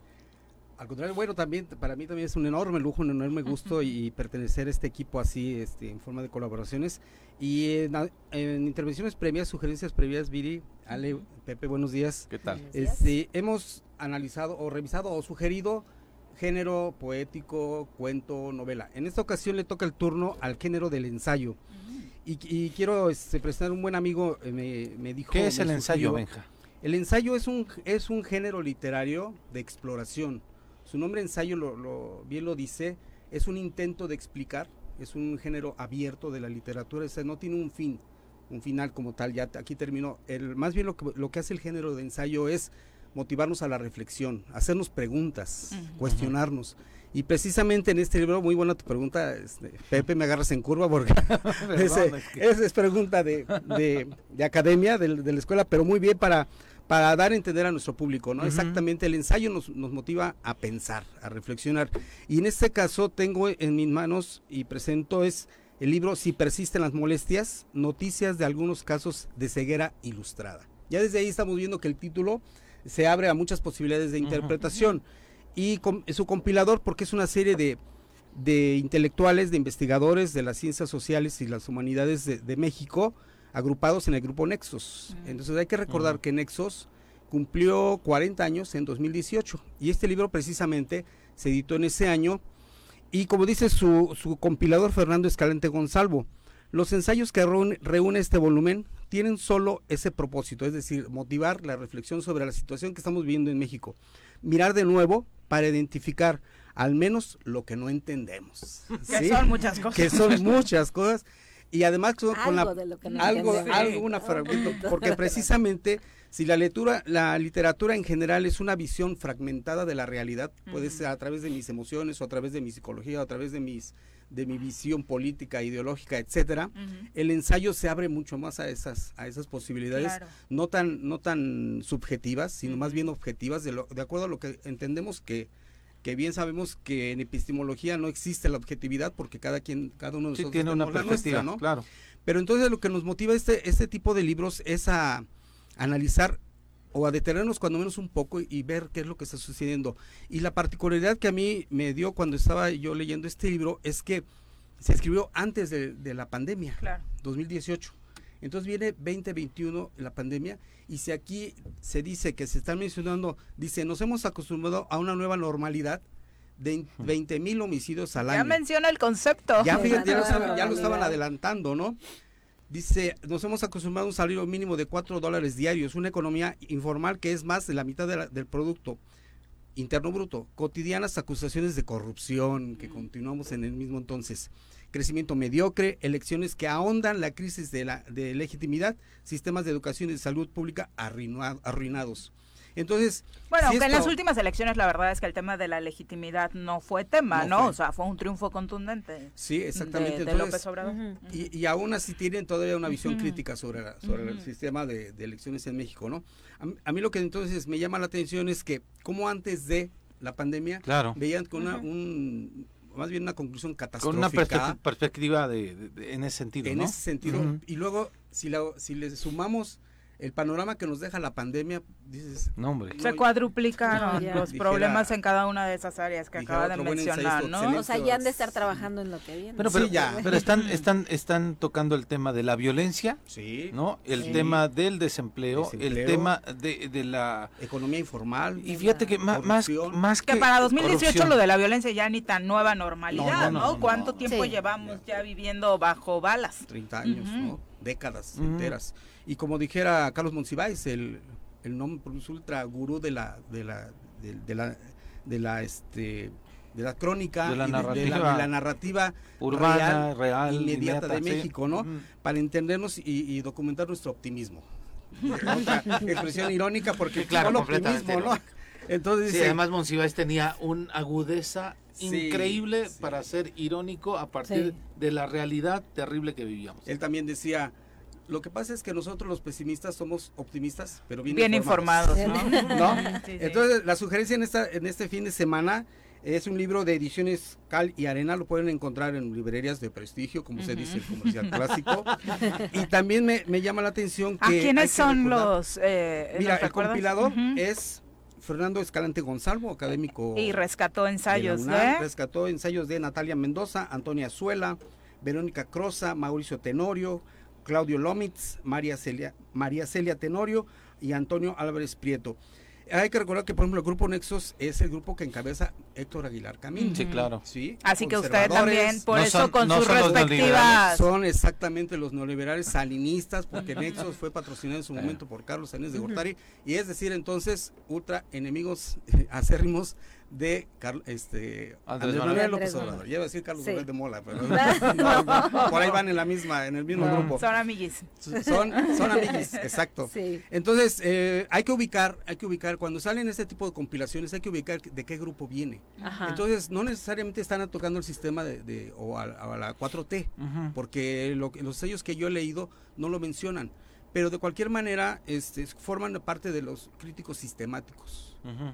De, de los gobiernos después de Salinas de Gortari. ¿no? Claro. Y es que Entonces, salió antes de la pandemia. Eh, ¿Cuánto Sí, tiempo salió. llevaba ya el gobierno de Andrés Manuel cuando sale el libro? Un añito, ¿Un ¿no? año? Por lo que... Un año. sí, Sí, de es algunos 2000, O meses. sea, ni siquiera casi lo toman en cuenta, No más bien es de lo, de lo Sí, que viene, ¿no? Exacto, Anterior. digamos de, de aquella herencia que menciona precisamente este, Andrés Manuel López Obrador, ¿no? El- de la herencia neoliberal y, y capitalista. Oye, hab- habla- hablando de eso, Benja, perdón que Sí, te saque adelante. contexto del libro, Cedillo ayer se atreve a hacer una descalificación de los gobiernos populistas de izquierda en Latinoamérica. ¿Te da No. alguna opinión o algo? No, pues eh, lo que pasa es que, hay que no hay que olvidar que a estos cedillos se le atribuye el, el Fobaproa, ¿no? Los errores de diciembre. Los errores de diciembre. Pero entonces, ¿de qué podemos hablar si, si el populismo fue precisamente lo que hundió al PRI? En todo caso. Solidaridad. Solidaridad. Venceremos. Sí, ¿no? sí. O sea, ¿de qué, de qué está hablando eh, Claro, Cedillo? o Si sea, él A mí me pareció increíble saber que Cedillo estaba declarando y además declarando así de una manera tan tajante, de, que cuestionando y calificando a estos gobiernos de izquierda en Latinoamérica como los que están hundiendo este Sí. la, la Sí, situación la económica, situación ¿no? económica. No hay que olvidar que no, sé- no recuerdo la firma la de, de la empresa o el gabinete para el que trabaja Cedilla en Estados Unidos, ¿no? Ese empleado surgió después de, como expresidente, lo emplearon en, en el Fondo Monetario Internacional. Sí, ¿no? exacto. Algo así. Y además fue el que dijo cuando le pidieron No tengo cash. no tengo cash no entonces es una visión no solo no solo tecnocrática sino además totalmente antipopulista. Entonces él- ellos sí son de la parte conservadora y ultraneoliberal no del, del país. Pero entonces sí es una desafortunada pero ya desafortunada expresión pero que ya estamos acostumbrados como dice estamos acostumbrados al, caos no a la nueva exacto a la nueva normalidad antes de la pandemia. Y entonces por eso es importante leerlos a todos, ¿no? Incluso Sí. quienes no coincidan con este grupo Nexos o quienes ahí participan, la verdad es que es una retroalimentación importante para incluso reforzar tu propia ideología, ¿no? Sí, claro que sí, porque yo recuerdo que me dejaban de tarea este, leer los artículos de Nexos en la, en la Facultad de Ciencias Políticas, en, en Ciencias de la Comunicación, nos dejaban de tarea leer, y, y no porque tuvieran alguna tendencia X o Y, sino por la claridad de los exponentes. Me, me viene al caso este, la maestra María Amparo Casals, que no me daba clases a mí en la UNAM, pero llegué a escucharle en, en las, en las conferencias que, que le invitaban ahí en la facultad, y ahora es colaboradora, por ejemplo, de Pepe Cárdenas, ¿no? En. Fórmula. Entonces, es una, una visión hipercrítica, no tendenciosa, simplemente una visión intelectual, a veces dice sus, con- sus adversarios contrincantes, pseudo intelectualoide. O sea, imagínate los adjetivos que se ganan, ¿no? Pero sí, la riqueza del ensayo, volviendo al, al asunto literario, es que nutrirnos de ideas a favor y en contra de una postura. Eso es lo importante, para tener una visión lo más eh, global posible. Y no andar de borregos por ahí en la vida, ¿no? Exacto. Copiando ideas. Como los Sí, eurodiputados. Como los eurodiputados Claro. que ahora, sí, ahora resulta que son, son están aborregados, ese, ¿no? Para saber qué es el Parlamento Europeo, para empezar. Repítenos el nombre del libro, Es si y persisten, muéstraselo a la gente aquí si la- persisten las molestias, noticias de algunos casos de ceguera ilustrada, ¿no? Con esa ironía que es herencia netamente monsiviana. Sí, claro, claro. Bueno. Gracias. Muchas gracias. Está bien para leerlos en este fin de semana largo. Anda, mira. Sí, tenemos muchas recomendaciones. Te copió Jordi Meseguer en su comentario político ah, esta semana. También hizo recomendación literaria del nuevo libro de Jiménez Espriu, el ex secretario de Comunicaciones, sobre el ah, tema del aeropuerto internacional, el pecado capital de AMLO, donde el ingeniero defiende que obviamente había corrupción increíble en el aeropuerto planeado por Enrique Peña Nieto y por eso la decisión que toma López Obrador, aunque le llama el pecado capital por las críticas que le trajo, pues era la que se que tenía que tomar para este para este país, ¿no? Entonces también interesante conocer esa postura. Son las 8.34, regresamos. Gracias por continuar con nosotros. Un abrazo para todos los que están pendientes con sus mensajes. Eh, y obviamente escuchando este programa a través de YouTube, de Facebook. Muchas gracias por acompañarnos. Ahora seguimos con este tema porque ya tenemos en cabina a Karen Velázquez de AC, eh, Ciclismo Femenino. Bienvenida, muy buenos días. Eh, Hola. Karen. Sí, ¿Fridas en bici? Sí, Fridas en bici. Ah, Fridas en ¿De bici. qué va? Okay. ok, bueno, Fridas en bici es un movimiento ahora nacional a nivel este, República Mexicana eh, que promueve el ciclismo, principalmente en mujeres, porque este deporte, eh, pues primordialmente o predominantemente es de hombres. Entonces, este, lo que busca Fridas es promover el ciclismo eh, de montaña ah, ¿qué tal? En, en, este, en mujeres y bueno, Fridas este, se constituyó en 2019, bueno, nació y se constituyó como asociación civil en 2019, en septiembre.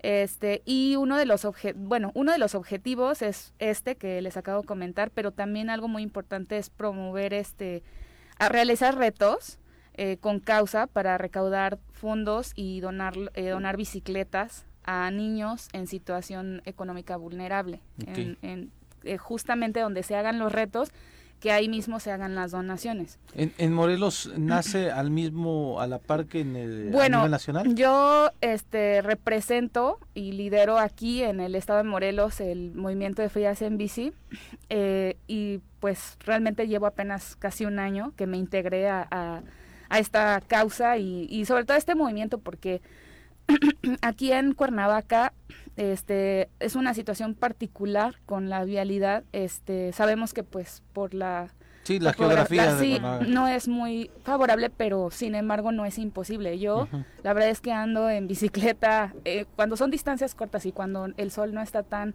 tan, fuerte, aprovecho para salir hago ejercicio una hago ejercicio este del día si es porque la verdad es que tengo un día bastante también ocupado hago ejercicio y me muevo, ¿no? Entonces, aquí en Cuernavaca, este, pues hay varios movimientos que, que promueven también la movilidad sostenible, pero este, pero también hace falta más como que llamar a las mujeres a que lo hagan, a que pierdan este miedo, y justamente, este, pues vengo a invitarlos a todos, este, los escuchas que... invitarlas. A invitarlas, sí, invitarlas, invitarlos, porque es un invitarles. evento... Invitarles. porque es un evento mixto este, pueden ir cualquier persona de, desde los 16 hasta los 70 años de, edad y pues contribuir a la causa, ¿no? Es eh, para Morelos va a ser el primer reto. De hecho, el este 20 de marzo para Querétaro es el segundo reto con causa y aquí el, el primer reto este va a ser el 8 de mayo.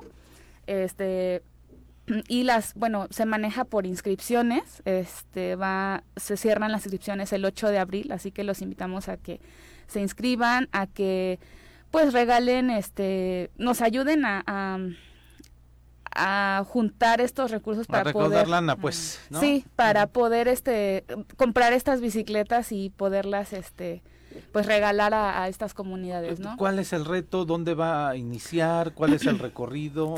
¿Cuántos kilómetros? son tres. Eh, para ahora sí que hay para todos los las condiciones. Hay desde los 20 kilómetros, 40 hasta los 60 kilómetros.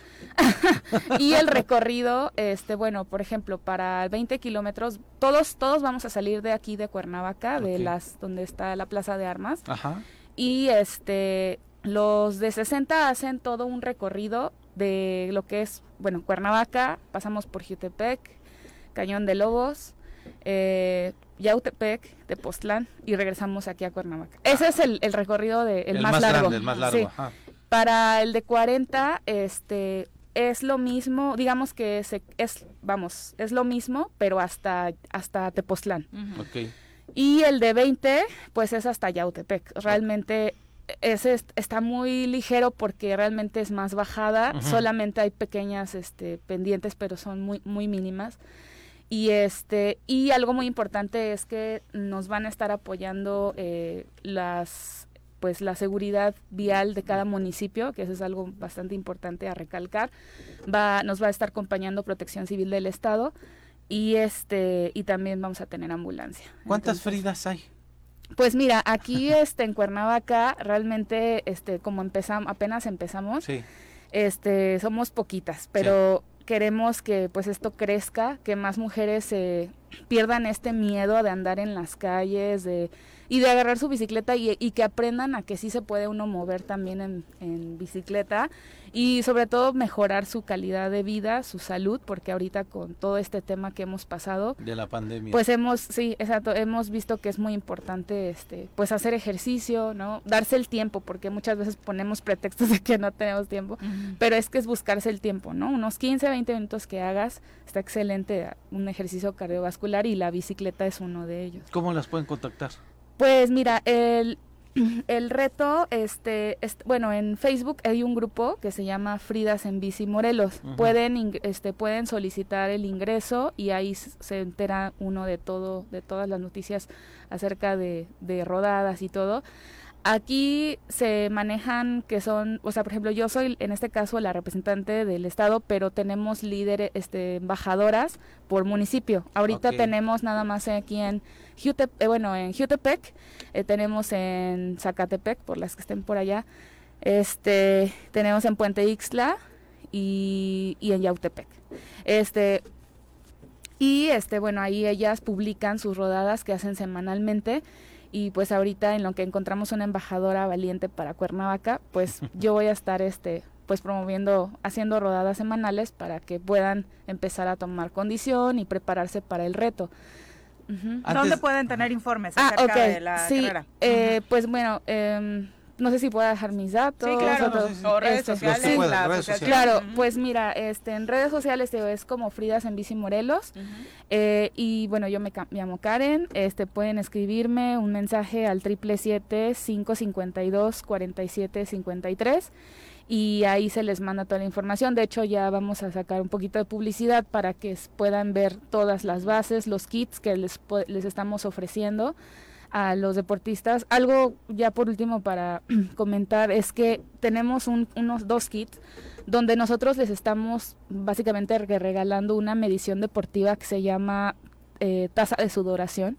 Es algo muy importante y que pocas veces se está este, manejando en los grupos de aquí de Morelos. Es importante saber cuánto tienes que hidratarte y cómo, ¿no? Ah, Entonces, ese, ese, ese, hay dos kits que tienen esa medición, así que les invito a que a los deportistas o a los amantes del ciclismo que se unan para, por si no la conocen, puedan, se les pueda hacer esa medición. Esa, esa medición se, se va a llevar a cabo por un grupo de nutriólogos deportivos. Entonces, este, pues queda abierta la invitación. completo todavía. Sí, así es. Te iba a preguntar, Karen, perdón, ¿hay, ¿hay Fridos o hay Frides? No, hay, hay Diegos. Ah, hay Diegos, Fridas y Diegos. Ay, no, Diegos no. ¡Qué horror! sí, así es como le denominaron ya a nivel nacional. pero sí pueden participar también. Claro, sí, es mixto. Pueden, sí, de hecho sí, este, y por eso se les invita a que, a que pues tomen estos kits y esta, esta medición que es súper buena porque hay muchos, muchos este, compañeros que les encanta estar saliendo tres veces a la semana o, a veces cada ocho días y hacen rutas de más de 60 kilómetros. Y, y, pues yo, en la poca experiencia que tengo veo que a veces este, toman, toman y toman, toman, toman líquido y no, no siento que yo creo que no se hidratan bien, entonces es importante trabajar ese tema, por supuesto. Y no sean Diegos como Rivera. Ah. Machitos ya, no, por favor. Son las 8 con 45, gracias por acompañarnos, muy buenos días. Vámonos a las recomendaciones de cine. Conocido por su extravagante cabellera y su gran participación como el humilde campesino, recibimos a... And the Oscar goes to... Miguel Ángel Mendoza por las mejores recomendaciones cinematográficas en El Zoro Matutino. Miguel Mendoza, ¿cómo te va? Muy buenos días, qué gusto saludarte. Muy bien, Vini, muchas gracias, buen día, pues aquí este... Te agarraste muy largo el festejo de los eh, del cumpleaños, ¿eh? Muchas felicidades, te cantamos las mañanitas por acá y toda la cosa, pero ya nos imaginábamos que nos ibas a abandonar un buen rato. pero mira, ya de regreso, ya este con todo y con un chorro de recomendaciones eh, para todo el público y, me gustaría comenzar así que de lo de lo local a lo más internacional. Perfecto. Y justo ahorita que, que, escuchamos la cortinilla, ¿no? Y hablando de los Óscares, que desafortunadamente, pues eh, la película Noche de Fuego, que perfilaba para, para estar dentro en la, en la categoría de mejor película extranjera, la película de Tatiana Hueso, Noche de Fuego, pues desafortunadamente no llegó, pero pues no importa, la película sigue su curso, sigue en plataforma, en la plataforma de Netflix, y eh, nosotros con, Ecocinema logramos hacer una, una gira de esta película desde el lugar donde se filmó, en los lugares de donde eran eh, originarias muchas de, de las actrices eh, y actores de la película. y acá lo importante y la recomendación para todos los que nos quieran acompañar el día, el próximo domingo de una vez lo anunciamos, ya pues, la próxima semana se lo recordaremos, pero ya el día de hoy ya podemos anunciar que el día 27 de marzo en Cuentepec, Morelos, vamos a exhibir la película Noche de Fuego de forma gratuita al aire libre, pero lo peculiar de esta función es que la vamos a doblar simultáneamente con traductores certificados al náhuatl, ya que Cuentepec... Es que maravilla, no me lo puedo perder. ¿A qué hora es y en dónde? Va a ser a las seis y media de la tarde en el mero zócalo de, de Cuentepec. Eh, ahí vamos a estar instalados, va a haber este pues invitados especiales, además de los traductores que ya desde, desde ya están ensayando el guion de la película y demás. Entonces, pues va a ser una experiencia bien bonita y, y pues queremos invitar a todos eh, de nueva cuenta, pues vamos a estar recordando en las redes de eh, Ecocinema, que así lo encuentran por todos lados como Ecocinema Solar, vamos a estarles recordando eh, y con esta y, eh, de, esta función y con esta función vamos a cerrar ya este ciclo de, de, funciones que nos, nos echamos a lo largo de cuatro meses y pues va a ser una función bien bonita y qué honor terminarla aquí en Morelos, que aparte pues el productor Nicolás Celis, que, que por otros temas estuvo en, en, la, nota nacional, este, pero pues Nico siempre lo ha dicho, ¿no? Es orgullosamente morelense y pues qué mejor que cerrar con broche de oro esta gran película y aparte traducida al náhuatl, ¿no? Aparte es un trabajal, eh, Miguel, eh, de por sí, ¿no? El trabajo del doblaje y en este caso me imagino que sí tuvieron que ser muy cuidadosos con quienes van a hacer este trabajo de traducción. Sí, totalmente. Ya lo, ya lo habíamos hecho en alguna ocasión con la película de Roma y, y sí, fue todo un tema por, por todos los cuidados que, que tenía el mismo director Alfonso Carón para todas las funciones. Entonces, pues ya, ya tenemos un caminito trazado, ya tenemos a, a las compañeras y compañeros con, con todos estos títulos de, certificación y que van a interpretar de manera correcta toda la intención de, de los textos que en la película pues eh, se convierten ya en los diálogos de, de, los actores y las actrices que aparecen en ella. Entonces, sí, está, estamos ya trabajando hace unas, unas semanas con, con este tema, así es que los invitamos, 27 de marzo, 6.30 de la tarde en Cuentepec, Temisco, Morelos, Noche de Fuego, traducida también al náhuatl. Miguel, ¿nos puedes dar, eh, para la gente que quizá no, no está familiarizada con la película, una breve sinopsis de la película? Sí, claro que sí. La película está, está basada eh, en un libro que, que se llama, eh, ay, se me olvidó el nombre, eh, Birds of Prayers. Eh, y miento, creo que se llama así. Ahorita, ahorita recuerdo el título del libro, pero este, este libro está, está, mm, habla, y genera una película, tanto el libro como la película, nos hablan de los peligros y de todas las consecuencias que tiene la delincuencia organizada en, en todas las zonas marginadas de México, en las sierras, en todas estas rancherías y demás, y de los peligros que corren las niñas y las mujeres eh, en todo este tema, ¿no? Incluso eh, orillando básicamente a todas las niñas a, cortarse el pelo y pasar desapercibidas para, para pasar como, como niños.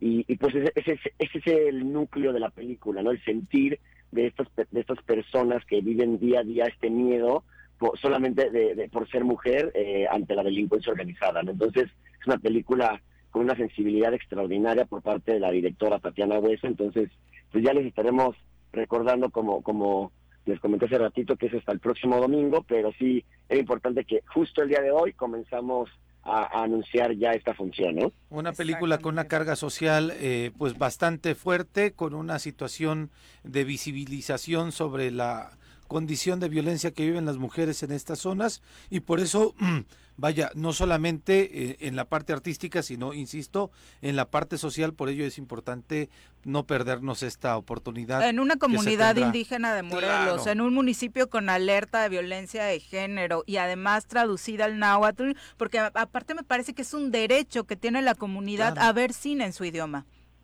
Totalmente, sí, siempre estos públicos son invisibilizados y pues tratamos justo de ponerlos en el mapa, pues eh, poniendo las películas en su propio idioma, ¿no? Tratando de democratizar el cine, pero incluso yéndonos más allá de las fronteras eh, territoriales o las fronteras económicas, pues también están siempre las fronteras del lenguaje, pues aquí estamos tratando de poner nuestro granito de arena y va a ser una gran, gran función con la que cerraremos con broche de oro todo este ciclo de, de, la película Noche de Fuego. Oye, ¿y qué otras recomendaciones nos tienes? De esta, por supuesto, le estaremos haciendo el recordatorio al público. Totalmente, pues mira, vámonos en cine para terminar en plataformas. Yo creo que el cine, pues claramente, pues desde la semana antepasada tenemos la película de Batman que eh, a mí la verdad es que me gustó muchísimo por por eh, tener como otro otra onda, sí, es totalmente más este dark, este sí puede ser cualquier thriller de suspenso, la verdad, eh, como con, el pretexto de tener a un Batman por ahí, pero yo creo que está tiene unos toques muy finos la película eh, a pesar de que dura tres horas, se te van como agua. Se sienten, solo eh, Pedrito Sola lo sufrió. ¿no? según dijo, según compartió. El, gran crítico de cine, don, don Pedro Sola. este, no, la verdad es que está entretenida, está palomera para irse ahí echar unas palomitas y demás. este Oye, y eh, además para todos los fans de Batman, que un gran tema es ver que de tanta calidad es la interpretación del protagonista. Creo que todos quedaron muy, muy satisfechos con un chavo que la verdad no pintaba, o al menos cuando lo eligieron, para hacer un buen personaje. Y la verdad cumplió y rebasó expectativas. Totalmente, ya venía demostrando, ¿no? Incluso una película hace un par de años con William Dafoe, The Lighthouse, El Faro, que es una película bastante pesada, bastante difícil, blanco y negro, ellos, únicamente ellos dos, en pantalla y pues se rifó como los grandes. Creo que sí demostró las tablas, este el, el famoso vampirito, ¿no? Que de pronto como como es que la expectativa este, era como Bruce Wayne sí te recuerda con su rollo emo y dark un poco al vampiro, ¿no? totalmente, totalmente. Pero es que la, la, sorpresa ahí es es la que estás dando tú, este Miguel. Todo el mundo pensaba que iba a ser una película más a lo de acción que las otras películas de Batman y la narrativa y la, la, secuencia, vaya, de esta película eh, trae un complemento distinto que va más al suspenso y va más desde otra, desde otra lógica. Es un muy buen guion, la sí. verdad. Sí, no, y aparte, pues bueno, él, también, este, digo, no, no vamos a decir el nombre del actor, pero eh, es uno de los antagonistas que lo hace extraordinariamente bien, ¿sabes? Como te da este, esta sensación de miedo, de, o sea, está dark la película, ¿sabes? Como sí, sí, sí, sí le metieron su, su carga pesada en las imágenes, en todo. La verdad es que creo que es una buena recomendación. A los que no la han visto, vayan a ver. Y a los que no son tan fans de un cine más comercial, como algo más eh, eh, alternativo, pero sin caer eh, en, en, lo, en, lo, en algo que les pueda caer pesado, una gran, gran recomendación y que le va a ir muy bien en los Oscars, se llama Licorice Pizza eh, que ya está en cines, la verdad, es increíble la película, es del director Paul Thomas Anderson, y yo creo que es una de las favoritas para llevarse la noche de los Óscares. Ya está. ¿Como mejor película? Sí, está como mejor ah, película y tiene un par de nominaciones más. Y eh, a Paul Thomas Anderson lo, lo, recordamos por varias películas como Boogie Nights, como Magnolia, como Petróleo Sangriento. Pues la verdad es que es un gran, gran director y muy clavado, pero la verdad hace, hace muy relajada la película. Es la historia de dos adolescentes, bueno, un adolescente de 16 años y una chavilla de, de 25 y tienen como este affair y toda la película, ¿sabes? Como esta cuestión de, eh, sí me gustas, pero no me gustas, pero estás chavito y de repente el niño es como un gran emprendedor que aparte, la gran sorpresa, porque es eh, interpretado por Cooper eh, Hoffman, que es hijo del gran eh, Philip Seymour Hoffman, que es mm. idéntico y también heredó la foto, el talento de su papá. chavito, sí, sí. No, no, no, es increíble, increíble, increíble. Y también esta chava sorprendió a Lana Haim, eh, Haim, perdón, en el papel protagónico, que ella de hecho es, artista, es, este, tiene una banda de, de música y ahora pues la ponen en pantalla en un papel más protagónico y la verdad hace extraordinariamente bien. Los dos están increíbles, la película es redonda. Oye, y redondeado con un gran elenco, estoy viendo por acá a Sean Penn, a Bradley Cooper, o sea... Exactamente, sí, sí, eh, incluso eh, hacen participaciones extraordinarias, quizá un poquito más cortas, pero la verdad es que le dio al clavo así con toques tan finos de poner unos minutos en pantalla a Bradley Cooper que la hace increíblemente bien. Esta película muy divertida, de verdad, a pesar de que trae este toque, pues sí, un poquito más alternativo de Paul Thomas Anderson, pero la verdad se agradece que no haya sido tan pesada como sus películas pasadas, que digo, son extraordinarias, pero es una, es una gran recomendación, de verdad, no se van a arrepentir, se van a divertir y, y, aparte que van a ver una de las películas que de las más dominadas en los Oscars, ¿no? Perfecto, Miguel. Pues muchas gracias por las recomendaciones. Gracias, gracias a ustedes. Aquí seguimos pendientes y, y, nos escuchamos la próxima semana. Claro que sí. Ya Siguen los festejos. Venga, gracias, hasta luego. Un abrazo. Son las 8.57, ya nos vamos. La verdad es que le deseamos que disfruten mucho su fin de semana largo. Mucho cuidado en carretera para los que van a salir y para los que de pronto tienen, están quebrándose la cabeza con, bueno, no hay mucha lana. Disfruten Morelos. La verdad es que más allá de que no los promocione la Secretaría de Turismo y de Cultura, nosotros conocemos perfectamente las opciones. Los municipios están haciendo su trabajo y vale muchísimo la pena que abonemos a la reactivación económica de nuestro estado. Pepe, muy buenos días. Los que puedan, nos vemos el domingo en la caminata de este día del síndrome de Down. A las 8.30 hay que llegar en el Calvario. Partimos del Calvario al Zócalo de Cuernavaca. Allá nos estaremos saludando. Por supuesto, participe. por favor, súmese también a estas iniciativas. Excelente fin de semana. Un abrazo. Muy buenos días. Abrazo. ¡Uy! ¡Se acabó! Pues así es esto. Esta fue la revista informativa más importante del centro del país el choro matutino. Por lo pronto, el choro matutino. A bailar.